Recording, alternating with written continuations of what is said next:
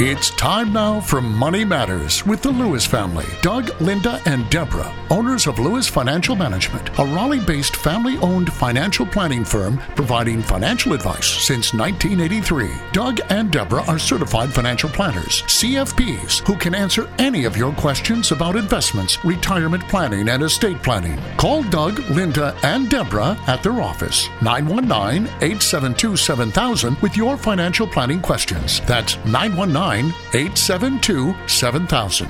Now, here are Doug, Linda, and Deborah. Investments offered through SFA Inc. Investment advice through Lewis Financial Management. SFA Inc. and Lewis Financial Management are not related entities.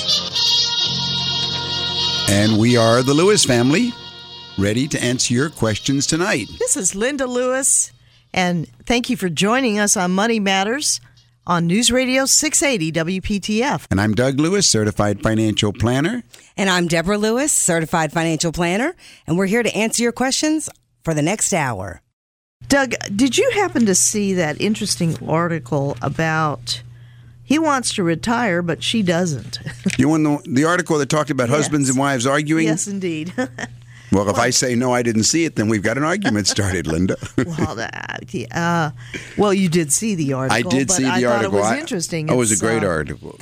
Um, it's it's what's happening in the world, and as people are planning to retire, sometimes when to retire can be the dilemma. When or if. Let's say you've been managed to keep your marriage intact. Uh, by the time you hit your middle age, maybe it's your second marriage, but somehow you've been able to hold it together odds are, so said the article, your spouse won't feel the same way you do when you want to retire. Over 62% of the people disagree. The ones that were interviewed disagreed about the timing of retirement. They talked about this one lady named Deborah who was 55 years old, an attorney. She practiced law, family law.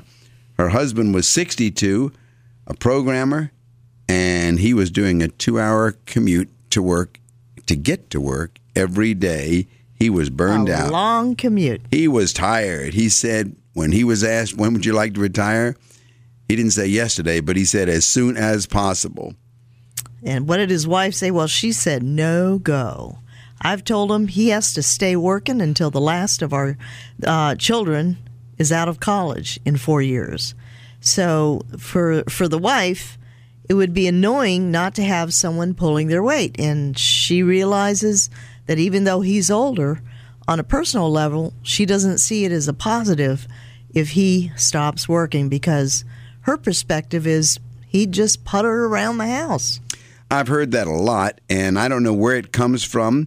Uh, some people remember their their own father, maybe who retired, and uh, so they get this idea that uh, it's healthier to keep working, and when you slow down, you become less productive, less interesting, less healthy, less uh, financially robust, and so a lot of uh, the female uh, is that were females that were interviewed for this article said they want to work as long as they can, and uh, a lot of the men, interestingly enough, uh, thought that the wife's views were sort of warped uh, they wanted to. Uh,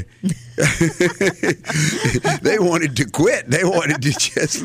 Oh well, yeah. It, it, was interesting. He said, "She sees me riding in the saddle until the very last day when I drop from the saddle, and my body feels the way it feels.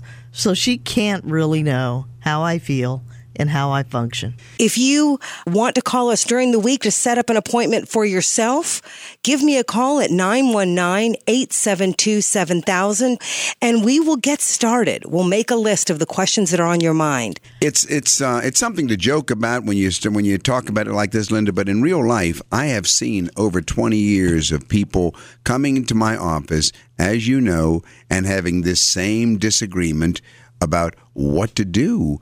Uh, uh, if we retire, he's been offered a package. If I take the quote, quote, the package, if I take the offer to take early retirement, what am I going to do all day? How am I going to make it? Some folks uh, decide on a second career, maybe a part time job. Others are content to just hang out with the grandkids.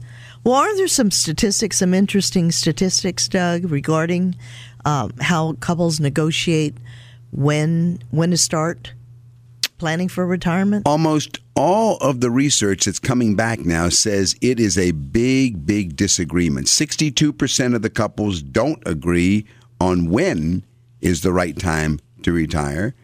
73% disagree on whether they've got a regular uh, retirement income plan worked out.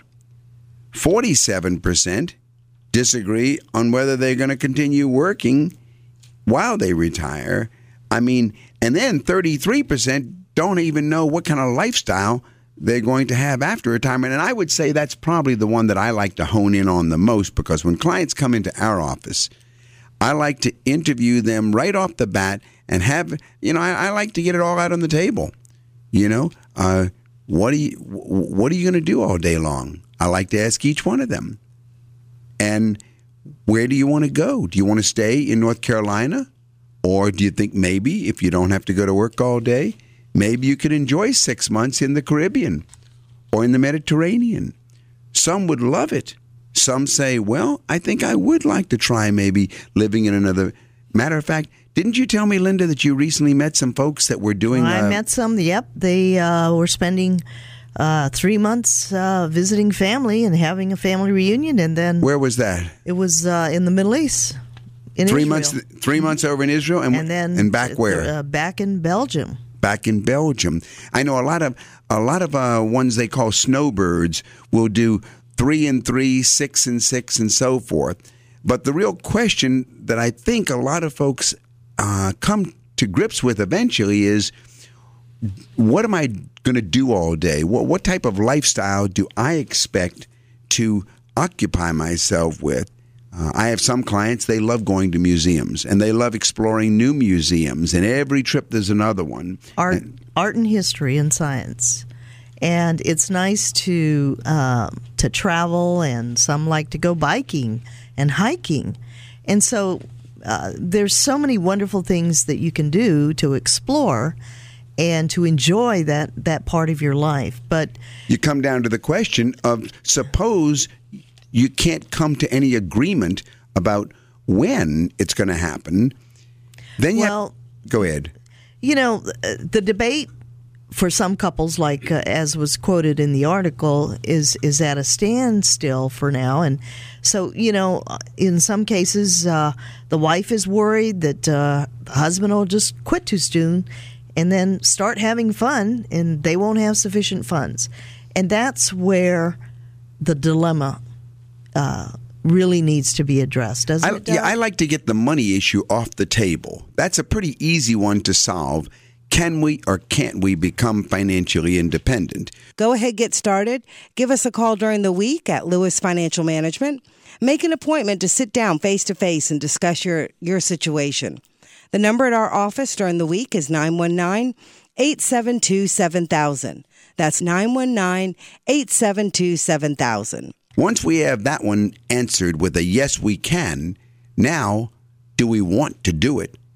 And or in many, let's take baby steps towards that's exactly right. Let's Sometimes a two week trip or a month. That's right. trip, and right? sometimes and sometimes it's a well, how about just cutting back a little bit on the work? Mm-hmm. If I if she feels that he's just going to uh, be a disaster by quitting totally, how about cutting back? How about cutting back to working maybe just two or three days a week or a few hours a day? Quitting on one end, but coming back as a consultant. I've seen many, many of these through the years where there's just some sort of negotiation. Once you know you don't have to work for financial need, then you negotiate with your employer what you are willing to give back to them to keep peace in the family, but to take baby steps, like you say. You know, the day, Doug, the the days when a husband automatically retires at 65 with a corporate pension and his wife dutifully follows him to a golf course in Florida, they're officially over. Those days are gone. We don't see that anymore, mainly because of the shift in the pension market or in the retirement market. Those defined benefit plans, they uh, they're few and far between. And those wives that had no that had no income and didn't have a profession of their own, they're gone. And part of it is that women um, are having children later in life and maybe working, you know, starting a career later in life and, you know, educating their kids later in life. But if you're out there listening tonight and you're joining us on Money Matters with Doug and Linda Lewis, we'd love to hear your questions. What's your dilemma? What's your situation? Um, are you planning on retiring?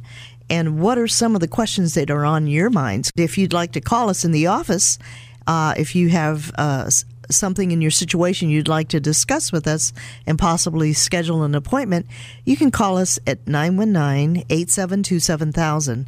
That's USA 7000. And you can also do DougandLinda.com. Visit our website. Okay, John, this is Doug Lewis, certified financial planner. How can we help you this evening? Hi, John. Uh, thank you for taking my call. Uh, I'm a 53 year old, married. Uh, wife is 48. Uh, I was able to uh, accumulate, uh, hopefully, a, a good enough uh, 401k plan to, to the extent I'm thinking, can we retire uh, at 55? So, give us some of the facts, and let me see if I can help you out. John, you said you're 53, your wife is 48. That's right. All right. And, uh, let me ask you a couple questions to get some quick facts. All right. Okay. Number one, uh, what is in non retirement investments at the present time? Non retirement will be uh, cash, uh, a trading account. and How much is in cash accounts? Yeah, about uh, two hundred thousand in cash accounts. You haven't invested, or it's in CDs, or it's not more money markets. Yeah, various. Uh, I have some technology stocks. No, no, no, no. That's not that's not a cash account. That that that's a stock. I'm talking about when I said cash accounts, I meant money, money markets market. and CDs and savings oh, okay. accounts. All right, that'll be somewhere around uh, fifty thousand instead of two hundred. Okay, fifty thousand in cash accounts. Now, in stocks and bonds and mutual funds that are not retirement, what's over there? Yeah, somewhere around 200. Okay. All right, so we have 200,000 in non-qualified investments and 50 in cash. So we've got about 250 non-qualified. Now let's go to the what we call the qualified side. What is in your you say it's a 401k, is that what you said? That's right. All right, how much is in your 401k? Uh, about one and a half million right now. That's very good. A million and a half and in a 401k and your wife, what does she have accumulated in her retirement? Uh, just about a hundred thousand in a four one k because she quit her job a long time ago. All right. So whatever she's had now is what she has. All right. Now, of do you have any idea? You have any children at home? Or are they finished? Yes, I do. Uh, two young ones, uh, thirteen and ten. Thirteen and ten. Do you have any idea what your present living expenses are, including the two kids? Uh, somewhere around eighty thousand dollars a month a year. All right, so we need eighty thousand a year for the family income. All right. So the first thing is, uh, I'm sure you're wondering because you're under 59 and a half, what happens if you actually attempt to do it, right? Right. Well, wh- he- here's the good news. The good news is if you retire, you can do a rollover tax free from your 401k to an IRA. Okay. Your IRA then will have a million and a half within it. Your wife can do the same thing, and hers will have a hundred thousand in it. You've now removed them from any control by any employer. They're totally under your control. All right. All right. Then you can go ahead and invest that million and a half in an investment portfolio. We do this all the time with our clients. Invest it in an investment portfolio that's conservative, balanced, and designed for income. So let's say that we want to go ahead and have it structured in such a way that it could give maybe, let's say, uh, 4% income. Let me use that number for a second and I'll show you what you could do. If you'd like further information, call us at 919 872 7000 or go to our website, dougandlinda.com. That's dougandlinda.com. All right, that could go ahead and give you 60,000 a year if somehow you could deal with another problem. Mm-hmm. Then on your non-retirement monies, you've got 250,000 there. Right. The 250,000 that could be designed to give you about a 5% return. So on the $250,000, time, I mean a 5% yield, income side, 5%, that could go ahead and give you another 15,000. Knowing that you could get about 75,000 and on your wife's side you could get a little bit out also, but let's leave her part alone for the moment. So you could probably get this thing to where it would give you maybe 75 to 85,000 depending on how you designed it. But then right away your question is, well, what do I do because I'm under 59 years 59 and a half years old? What do I do about drawing money from my IRA? Right. There is a section in the Internal Revenue Code which we use for people like you, and it's called Section 72T, which allows us to draw money from your IRA without paying any 10% penalty tax at all. Mm, that's nice. It is nice because when we use this, we then go ahead. Now, you have to do this with the help of a certified financial planner who knows what he's doing and how to do it. And I'll be happy to go ahead and arrange a meeting with you and walk you through all the mechanics of it. But for the radio show, let me say this 72T says that if we set a fixed monthly payment that comes out for five years and is never changed, then you avoid that penalty completely. hmm If you happen to need more than five years to hit 59 and a half, which you do, you need six and a half years, Right. then it's the same law. We just cannot change it for six and a half years. So, what we have to do is we design this thing in such a way that it will go ahead and give you that income need and still meet the tables. There's certain uh, actuarial tables we have to use to work it out. But then you design, the nice thing is it's IRA. You are totally controlling everything. No one is controlling or looking at this other than you. And so you're you're doing the whole thing, or I say you, you with your financial planner. This is what we do in our office with clients. We design the investment portfolio.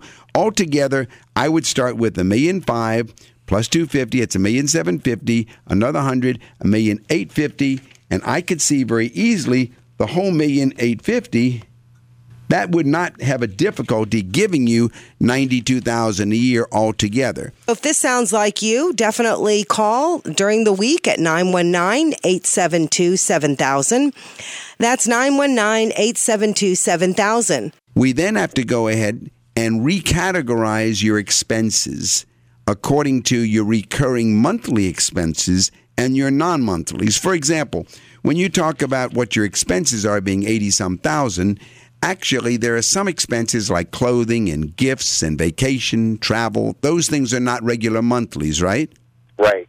On the other hand, there are regular monthlies like uh, your food, your groceries, how many times you and your wife go out for dinner, you know, uh, your gas for your car, your regular monthly expenses. Do you have a mortgage in your home?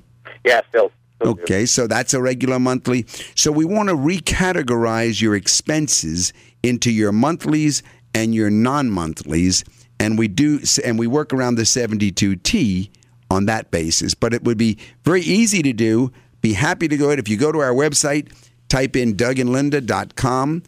You can have a chance to go ahead and see us uh, as, as we perform in our office. There's a lot more information there. And from there, you can call the office, schedule an appointment if you like, and we'd be happy to go ahead and uh, walk you all the way through the whole thing and help you achieve Well, financial you independence. You're welcome. That's very nice. I'm just wondering. Uh, you know, I, I'm not trying to brag about it, but I, I hope I'm doing the right thing, and hopefully Oh. I am a little bit better uh, than well, what you're what I'm hearing about. Well, No, you're able to do it. We've had many people just like you who have done the same thing. Some have we commend you. Yes, some have commu- have accumulated dollars very similar to yours, and they run into the issue of what about? As a matter of fact, we have more clients that achieve it under 59 and a half than afterwards. And so the question is, what do we do if we make it before our retirement age? And that's where the fun part is. You can do it. You can achieve your lifetime goals without having to wait until retirement age. What do they great. say? Mazel tov, muzzle tough. Well, thank you. Just keep accumulating and uh, um, call us at the office, and we'll be happy to send you some information and uh, um, possibly set up a time where we can look at this in more detail uh, to help you realize your uh, financial planning goals. All right. Thank, Thank you. Linda. Ha- Appreciate it. Thank you so much, John. Have a great week. You bet. Thank you. You're listening to Money Matters on News Radio 680 WPTF. And if you'd like to join us on the show, you can call us on the open lines.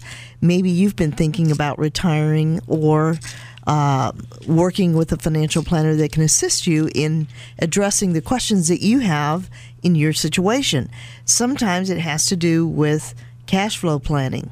And on the other hand, it could be what about college funding? And like John and his wife, who have two young children, you want to make sure that you've accumulated enough to finance their education. If you want to accumulate enough to be financially independent, call me, Deborah Lewis, at 919 872 7000. That's 919 872 7000. Well, there's so many Loans, ways to there's just achieve the goals that people don't know about. Section 72T is a tax. Str- I mean, it's like having a quiver with a lot of arrows, but many people don't know the arrows that are in the quiver. You're there are right. ways to take care of college education. There are ways to avoid the income tax problem. There are ways to avoid selling real estate and paying capital gains. There's all these strategies that are out there that people don't know because they're so used to dealing with stockbrokers that are trying to sell them some sort of an investment instead of how to do planning. You know, Doug, uh, it was interesting that uh, our last caller, John, just said that uh, I believe when his wife left her job, that she left the money in her 401k. But, uh, you know, uh, when you separate from your employer, it's important to remember that, um, you know, when you while you're working, the admin, the plan administrator has a plan and a x a certain number of investment choices that they can make uh, within the particular plan that the uh, employer uh, you know has for their employees. But once you separate from your company, you then have access to having control over your money, and You you, should never- roll it over. You should right? never leave it. We're seeing more and more articles on what's wrong with the 401k market. How about employers that are actually rating the 401ks? What about the fees that are inside the 401k? So many articles are hitting the press now about the 401k arena. So when you have the legal right to do a rollover away from your 401k and not pay taxes, absolutely, Linda. Anybody who doesn't do it is making a serious mistake. And that's part of the whole process of financial planning, isn't it, Doug? To to look at all the issues that may be, you know, on the checklist or something that you procrastinated, and um, finally get answers to those questions that you have. And it may be uh, drawing up a will, especially when you have young children, making sure that your estate planning issues are addressed as well. Uh, whether or not you have adequate insurance coverage, your employer may give you a certain benefit, but is that enough? If you should predecease your spouse, right, Doug? Yeah, have you noticed, Linda, recently the different age groups of clients that have been coming to see us? We've seen some clients recently as old as their mid 80s, right? Yes, we should. And some have. as young as their late 30s. It's like all of a sudden, uh, the wake up call is reaching a lot of people that it's never too early to start planning, it's never too late to start planning. Just do it. and it's everybody you know it's the young couples uh, the two income earners sometimes uh, it's the widows and it's the uh, people in pre-retirement planning mode but also the retirees who really uh, are interested in looking at their situation to make sure that everything's in order so that they can continue to enjoy uh, whatever stage it is that they are in. Well, Doug, um, what about that article about don't rock the boat? Well, that also was an interesting article because this was some financial writers' attempt to uh, reduce the risks of income during retirement. And it, it approached the problem, but the solutions were all wrong so often. One of the solutions was well, with income down so bad, you need to find a way to get a fixed income during your retirement years, so go for annuities. Bad decision. Bad decision. I could not agree with that when I read the article. That is not what you want to be doing, paying an insurance company high fees to turn around and give you back an income stream. And then another way was to find diversification, they said, by putting in uh, ETFs in your portfolio. Again, bad decision. The ETFs are a very high risk, expensive way to deceive yourselves, in my opinion. That was not it. And then there was one interesting thing that they pointed out in the article. It was beware against being too conservative. And that was good because the too conservative was if you put everything in CDs, you're going to have no income. And if you thought you were being real conservative in the past, suddenly your income is dried up as the CDs are maturing. So the attempt to find the solution was there, but I don't think they have the right answers. There was another article that did approach the, it right by categorizing the expenses. I like that article. I don't remember which one it was, Linda, but it was very good. It was an article we found that said this growing urgency of people looking for income investments is making them take crazy risks. And that's true.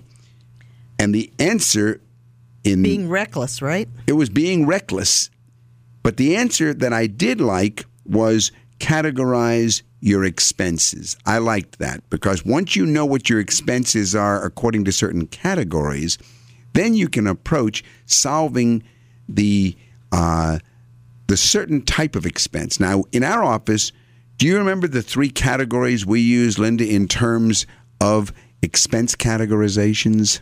Um, well, it's the recurring monthly expenses. Right. That's your RMEs, and then the non-monthly uh, fixed expenses. Right. Like if you're paying your property taxes or your auto insurance, etc. Semi-annual or something like that. exactly. And then we have the discretionary. Uh.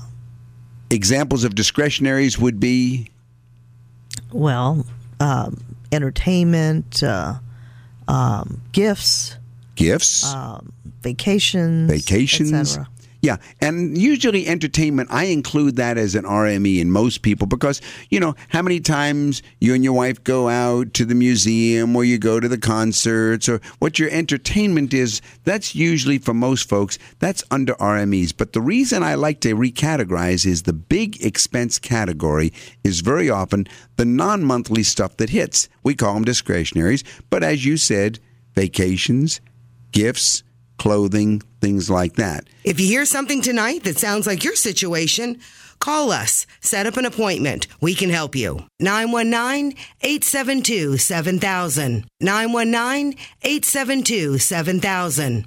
The way to solve this income problem in, in the present investment world is to try and match the RMEs, the recurring monthly income, with part of the portfolio that produces a predictable income.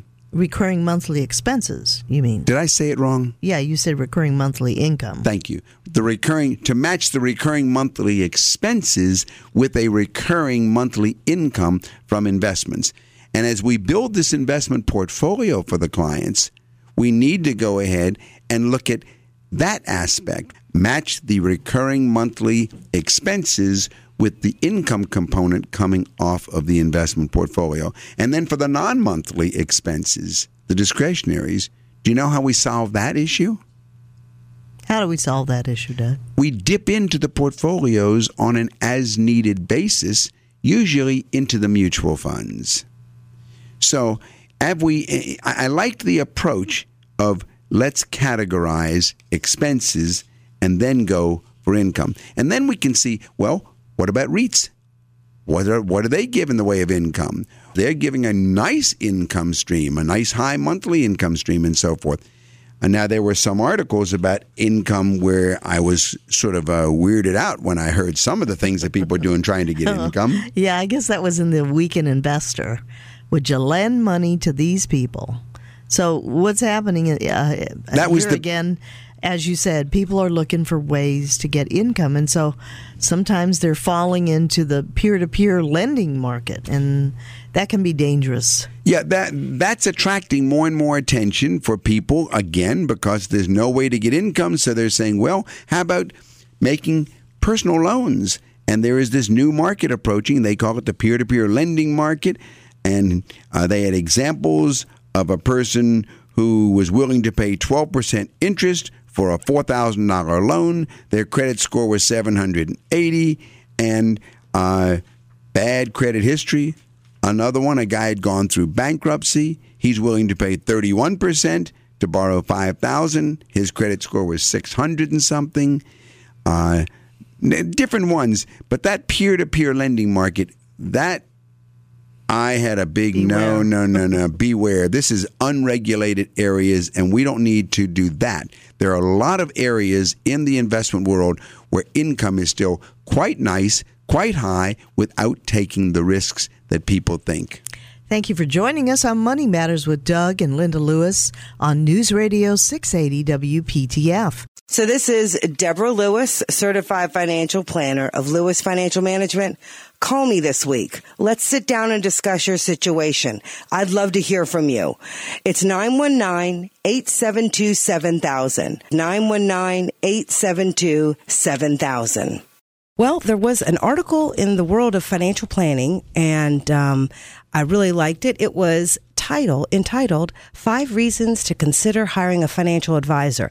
And I'm always looking for um, I guess easy easy articles to point people to as to what other people are reading and writing about in the world of financial planning because we're not the only voice out there and we're not the only person who they often hear why they need a financial advisor, a financial planner, and why we're a little bit different than someone who you would just go to for one particular kind of advice, much more all inclusive.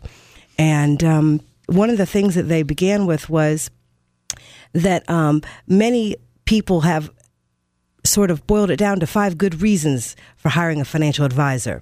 Yeah, that article, if I'm not mistaken, came from U.S. News and World Report.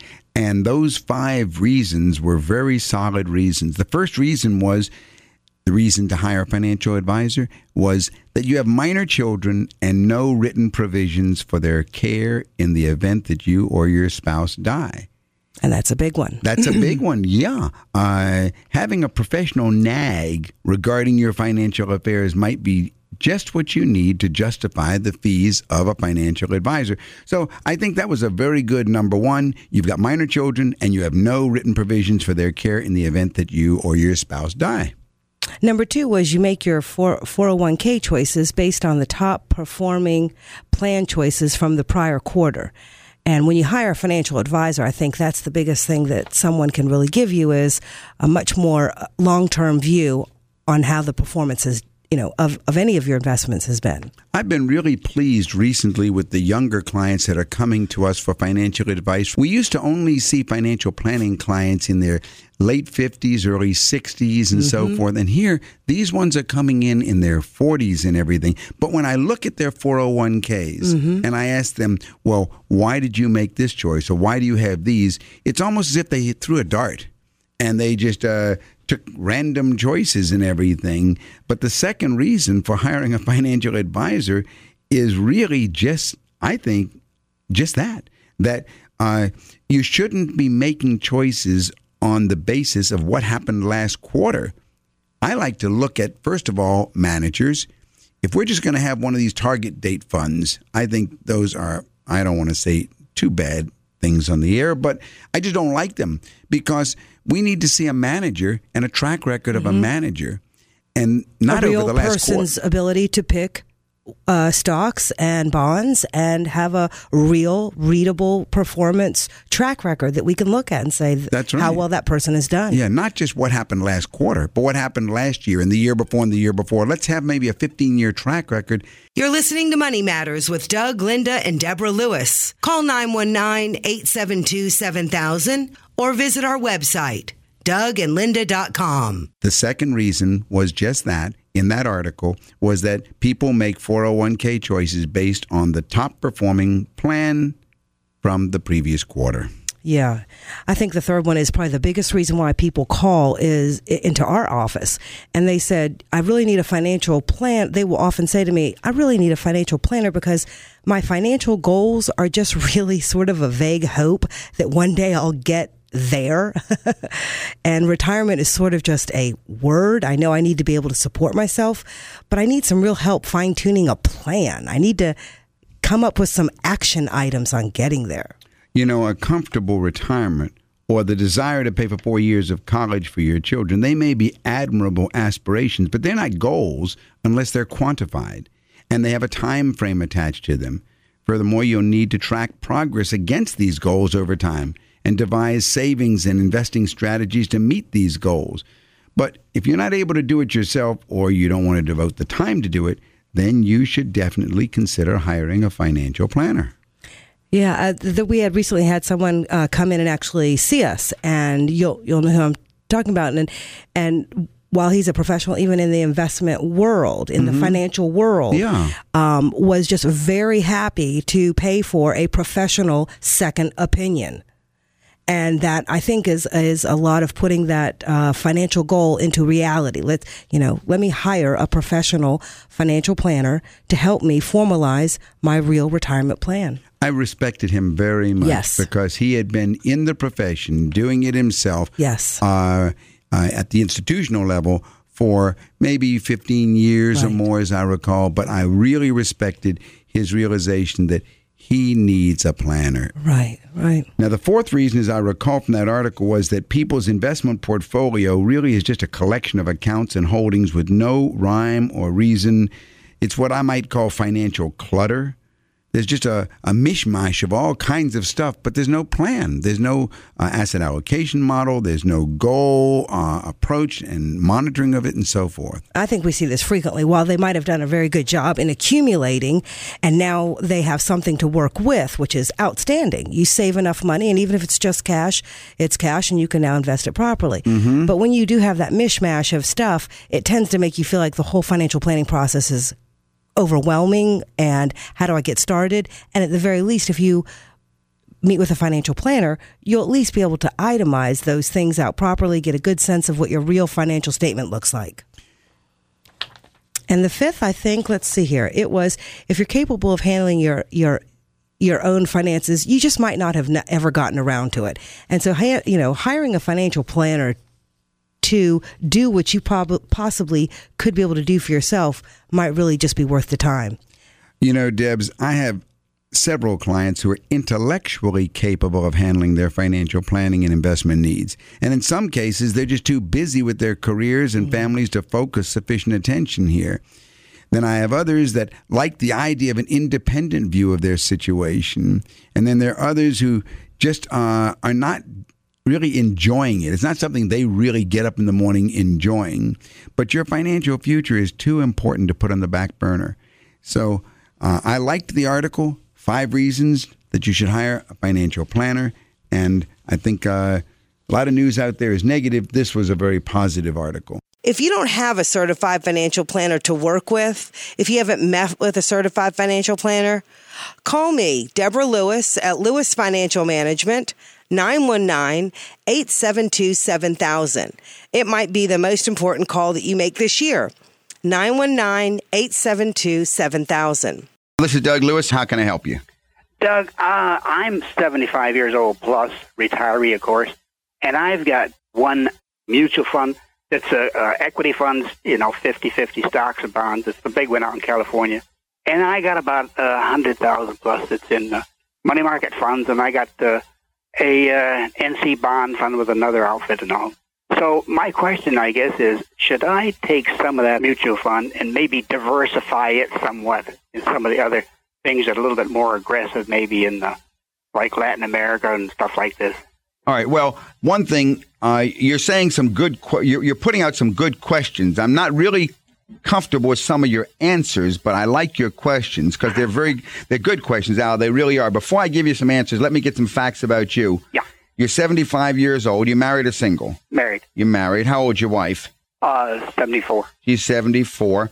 Now, the uh, income that y'all have to live on, where's the income coming from? Pension, Pension. How much is your pension income? uh, 12 Approximately. plus. About 12,000? Yeah. All right.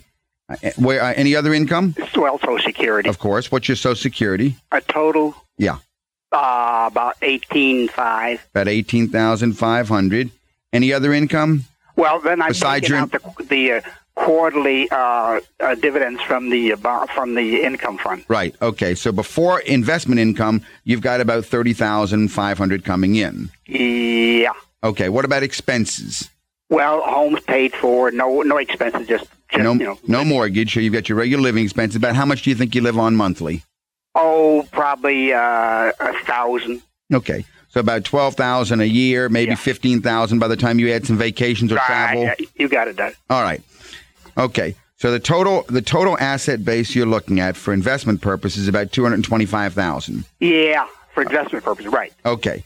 Nothing should have everything of yours. So you're absolutely right when you say, uh, should you diversify? The answer is yes. We had Michael Hirsch, I, in my opinion, the nation's leading expert on mutual funds, uh, here uh, for an hour on the air, about an hour and a half. Missed and it. yeah, he has three rules for investing in mutual funds. Yeah. Diversify, diversify, diversify. Right. The other thing that you don't uh, that I don't like is your money market. You've got hundred thousand dollars in cash. That's also wasted. Right. All right. So the well, first thing you want to do is you want to develop what we call an asset allocation model. Yeah.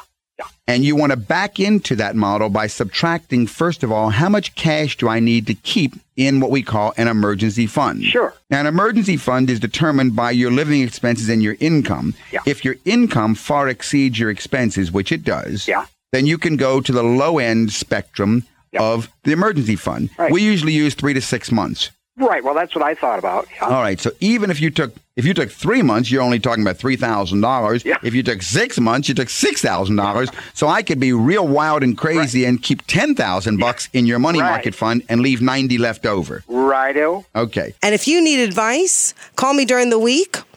919 872 7000. That's 919 872 7000. So we got ninety thousand dollars plus your hundred and twenty-five thousand, which means we have uh, two hundred and fifteen thousand dollars Yeah. for an asset allocation model. Yeah. All right, so that's where we start. Well, we start with this asset allocation model. Now, what I would do in developing this model, I would, by the way, there are three methods of asset allocation practice today by different financial planners. Yeah. Yeah. Uh, I will tell you the first two very quickly because I don't like them. But the first one is the single investment, safest investment method, where we're going to find the safest investment we can and put 100% in it. Yeah. I don't like that because we only know what wasn't safe after we found out it wasn't safe. Gotcha. All right. The second method is the diversification method, using a debt to equity ratio, putting more in high risk and less in low risk. Again, I don't like that because we don't know again until afterwards what was high risk and low risk. Got it. The third method is the one I'm going to recommend to you called the uniform unit size. Uniform what? Uniform unit size. Yeah.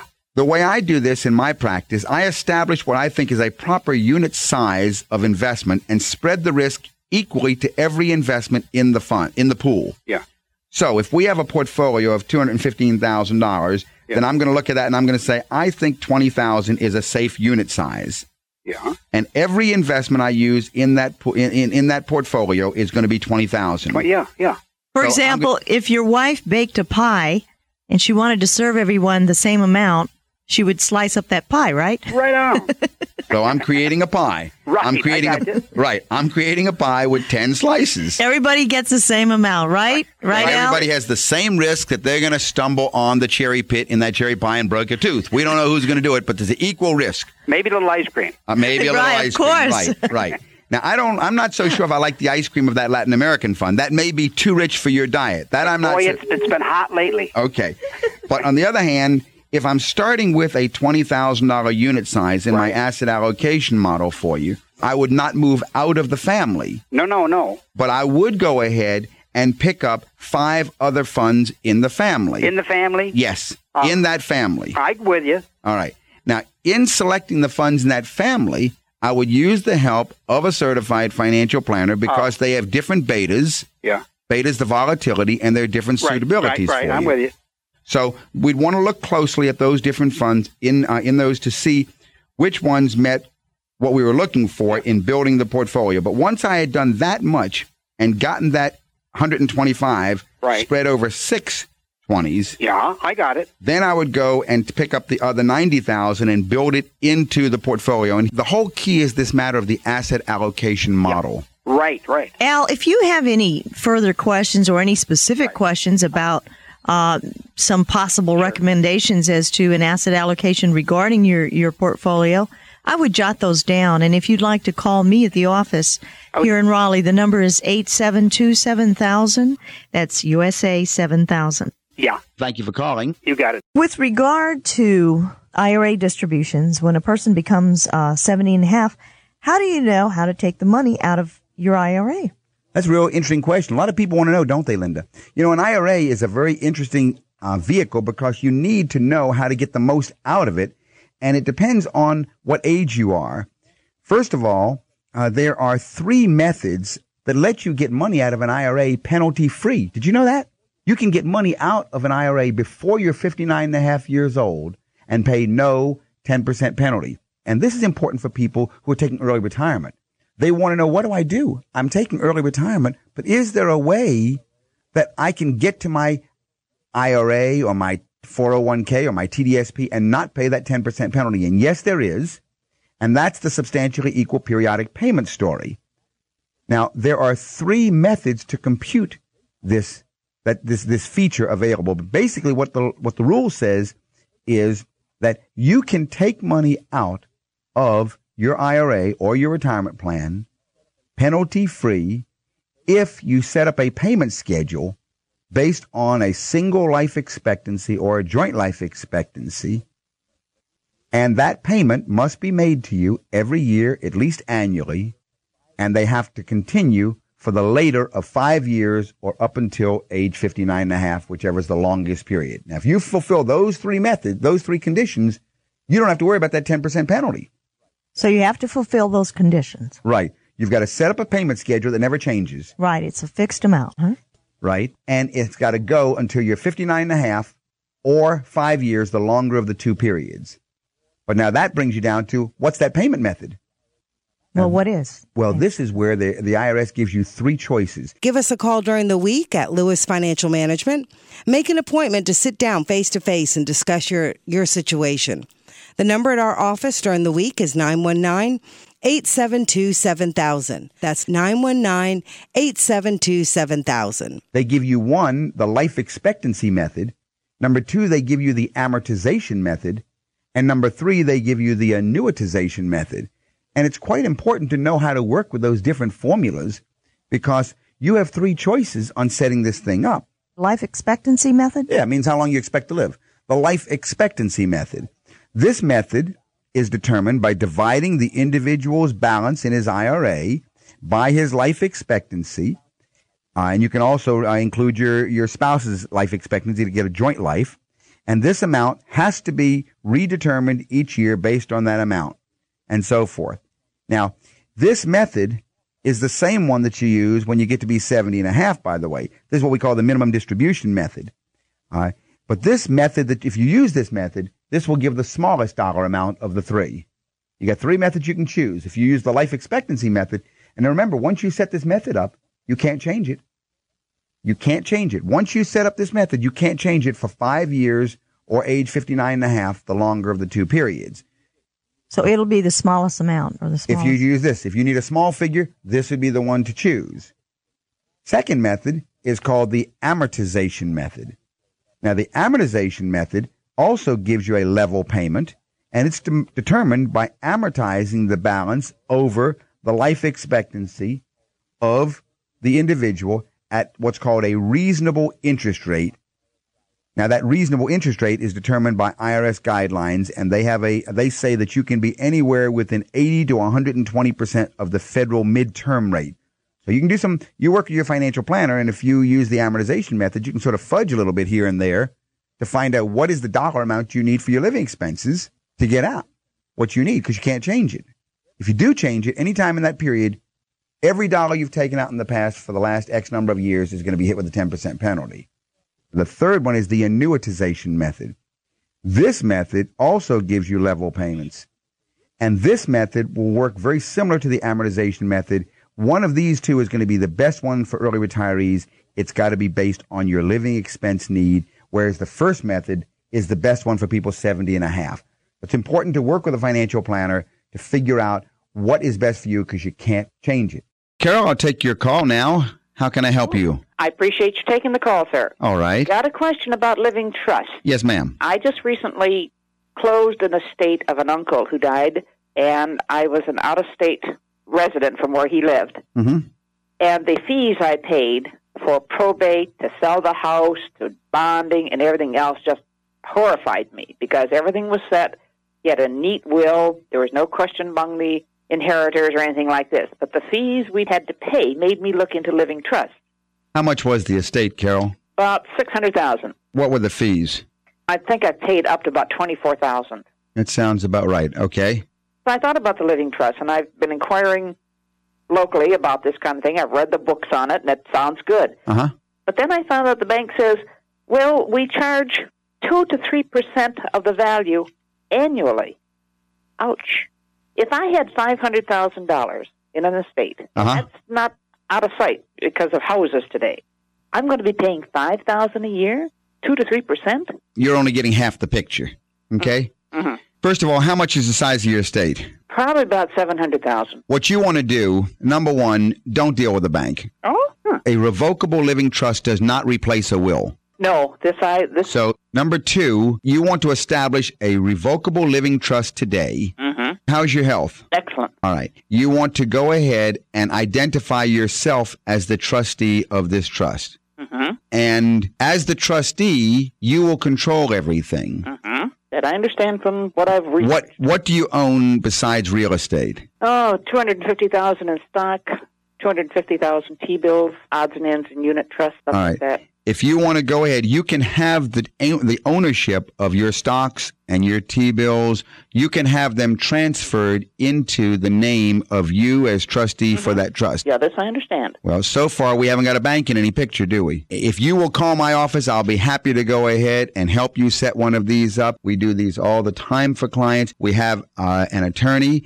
that either your attorney or we select an attorney who drafts the document. We then transfer the ownership of your assets into the ownership of your trust with you as trustee. This is Deborah Lewis. Our number at the office is 919 872 7000. 919 872 7000. any uh, of your stocks, if they're held at a brokerage account or if they're mutual funds, we simply have the ownership changed from your name individual to trustee. But as far as the establishment of the revocable living trust, you do not have to have a bank involved at all. I'll be darned. And in your revocable living trust, you should have it designated that you have the North Carolina healthcare powers of attorney provisions uh, written written in there. You should have living will provisions oh, put yeah, in there. I have those already. You should you should also have credit shelter trust provisions built into your revocable living trust document because as you know a, revo- a revocable living trust does not save estate taxes. Carol, uh, we did have one client that who within the last month, and she's a,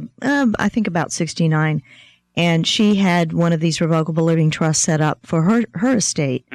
And she does not have any children, but she did incorporate the setting up of, you know, the trust and her estate planning in with her financial planning as well. Because what we find is that individuals that have accumulated a certain amount of assets want to protect it. And yeah, I'm I'm a little amazed when I retired and find out what I had. yeah. Do you have children, Carol? No. Okay. Well, there are things that you might want to also incorporate into total financial planning, such as long-term nursing care insurance protection.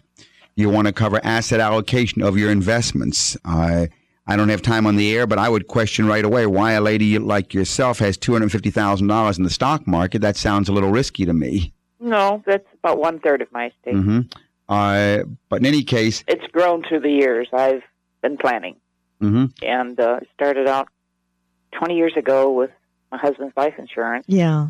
And uh, boy, I'm amazed at what it is now. I can't sell anything; it's all capital gains. Uh, well, I can show you a way to sell it and pay no capital gains also. Now, what's Uh, that number I should call?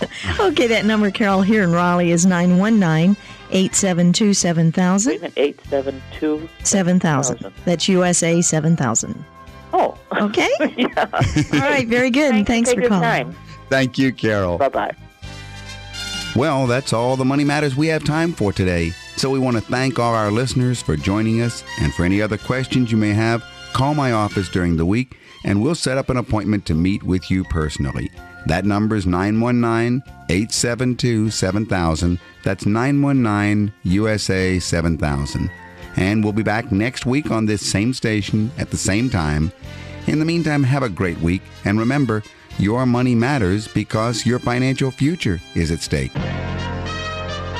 You've been listening to Money Matters with Doug, Linda, and Deborah Lewis. Money Matters provides you with a personal financial hotline on any subject where money really matters. For more information, you can call Doug, Linda, or Deborah in Raleigh at 919 872 7000. That's USA 7000. Listen again next Saturday and Sunday at 5 p.m. for Money Matters with the Lewises on 680 WPTF.